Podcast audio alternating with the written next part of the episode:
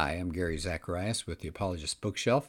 I want to look at another book by John Lennox. I know we did God's Undertaker a while back in, a, in another podcast, but I want to look at a, um, I guess because I like science fiction and just the whole area of science, I want to take a look at his book called 2084. 2084, subtitle Artificial Intelligence and the Future of Humanity. If you don't remember what I had said about uh, Lennox, just a real quick refresher. He's professor of mathematics emeritus at the University of Oxford, a fellow in mathematics and the philosophy of science, and pastoral advisor at Green Templeton College. He's written books.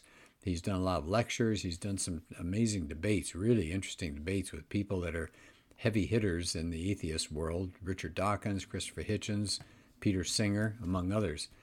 Uh, so, this is his book that examines an, an area that we all should be interested in, and that's the future. As somebody said, I'm interested in the future because I plan to spend my life there. Let me just read to you something from the preface. He says this book represents an attempt to address questions of where humanity is going in terms of technological enhancement, bioengineering, and in particular artificial intelligence. And then he asks a couple of questions that I think we should all be interested in. Will we be able to construct artificial life and superintelligence? Will humans so modify themselves that they become something else entirely? And if so, what implications do advances in AI have on our worldviews in general and on the God question in particular? So I, I, want to pick one chapter as I usually do. Let me just pick one chapter out of here. And this is chapter six. He's going to cover something called transhumanism. And I've written on that other places and done a talk on it. I find that a, a really interesting field. So he's going to focus in this chapter especially on somebody named Yuval Harari. Y U V A L, Yuval Harari. Uh, he wrote a book called Homo Deus, H O M O D E U S, two words. And he's made some claims in this book about the future.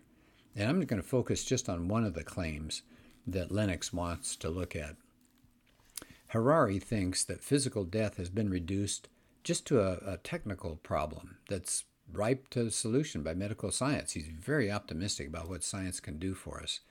So he thinks within the not too distant future, although we may die, we, we don't have to die. A cure for death is going to be found. And Lennox says, as if death were a disease, but, but is it? And he's going to talk about that a little bit later. So that's pretty controversial, very optimistic about what science will do for us people are fascinated, as Lennox says, with uh, Harari's notions. In fact, a doctor that I go to has read Harari's work, and uh, I've interacted with him on that in the past. Let me just give you a couple of quotes that Lennox has from Harari's book. Humans don't die because God decreed it, or because mortality is an essential part of some great cosmic plan. Humans always die due to some technical glitch Every technical problem has a technical solution. We don't need to wait for the second coming in order to overcome death. Wow, that's kind of chilling in a way, coming you know from a Christian perspective. I read that. Basically, he's saying you can ignore anything about Jesus or anything outside the the uh, material world. We'll do it ourselves. Thank you very much. So he claims, Harari now I'm talking about, Lennox is pointing out Harari claims that the first major agenda item in the 21st century is going to be a serious bid for human immortality. And because everybody fears death, this is going to really uh, catch fire. And in fact, I did a blog on a book called Immortality, talking about ways that people are so desperate to avoid death. So, Harari is going to talk about something that takes us to the area called transhumanism. And that's a project out there that's uh, starting to unfold. Here's what one person said about it it's their belief, talking about the transhumanists, it's their belief that we can and should eradicate aging as a cause of death, that we can and should use technology to augment our bodies and our minds, that we can and should merge with machines. Now, that's something, huh? Remaking ourselves finally in the image of our own higher ideals. Let me, I just want to read that last part again and, and have you think about that. We can and should merge with machines, remaking ourselves finally in the image of our own higher ideals.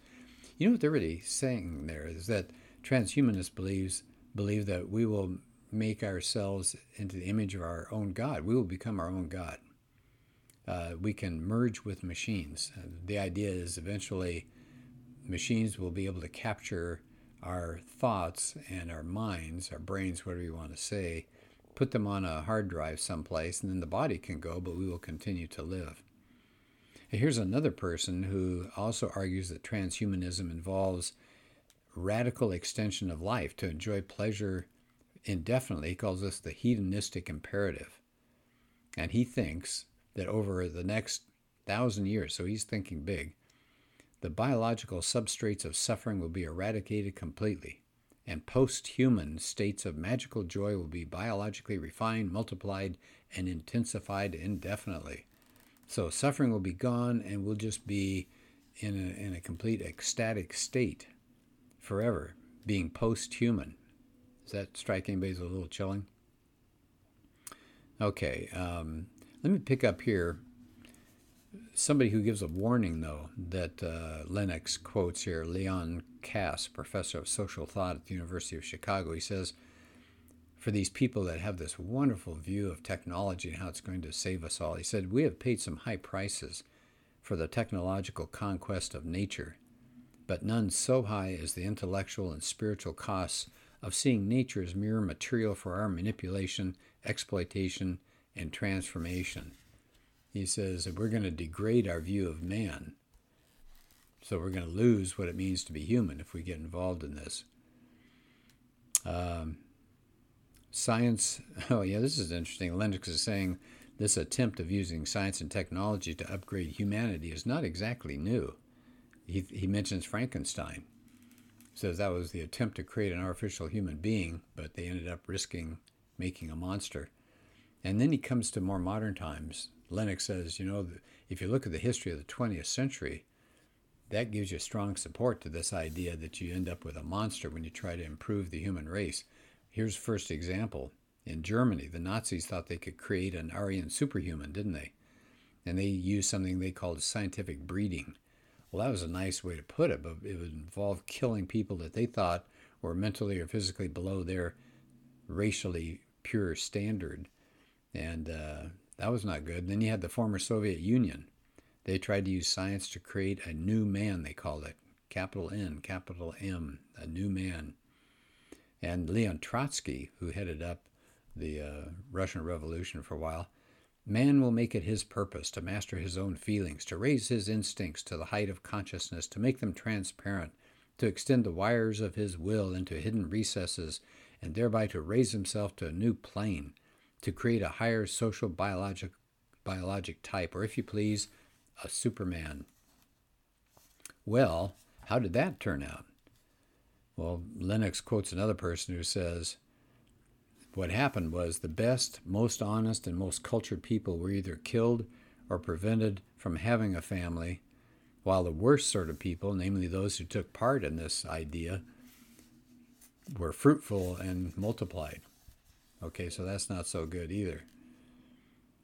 Um, likely outcome says if you try to re engineer humanity, we may be heading toward the extinction of humanity. C.S. Lewis talked a lot about that in a book of his called That Hideous Strength. Uh, that's a really good book. It's a sinister scientific institution that's called NICE, N I C E, the National Institute for Coordinated Experiments and they were going to do all sorts of uh, psychological things.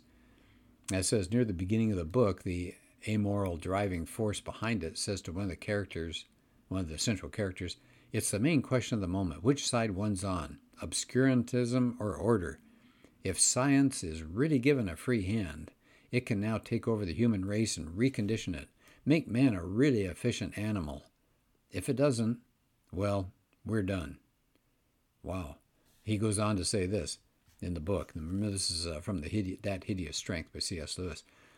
One of the characters who, who loves this idea of remaking man says, Man has got to take charge of man.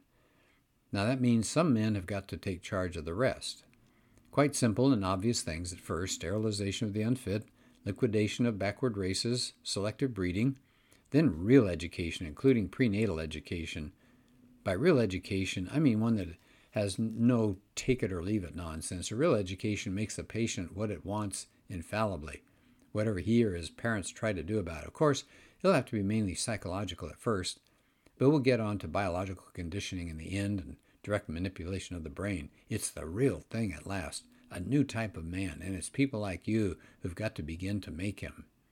And that ends up a pretty uh, hideous thing there, the, the conquest of physical death. It doesn't turn out well.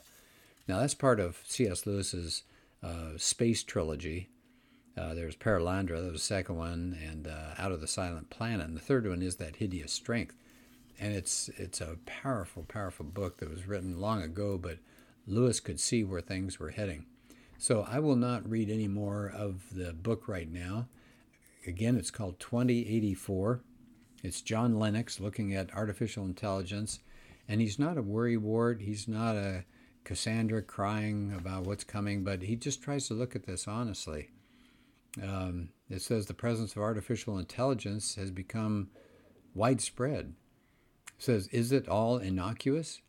Do we ever consider how the increased incorporation of AI will affect our individual and corporate privacy, the security of our jobs, our political and personal freedoms, and the future of our species as a whole? So he's very fair and he, he quotes a lot of people on both sides of the issue I think you might like it a lot.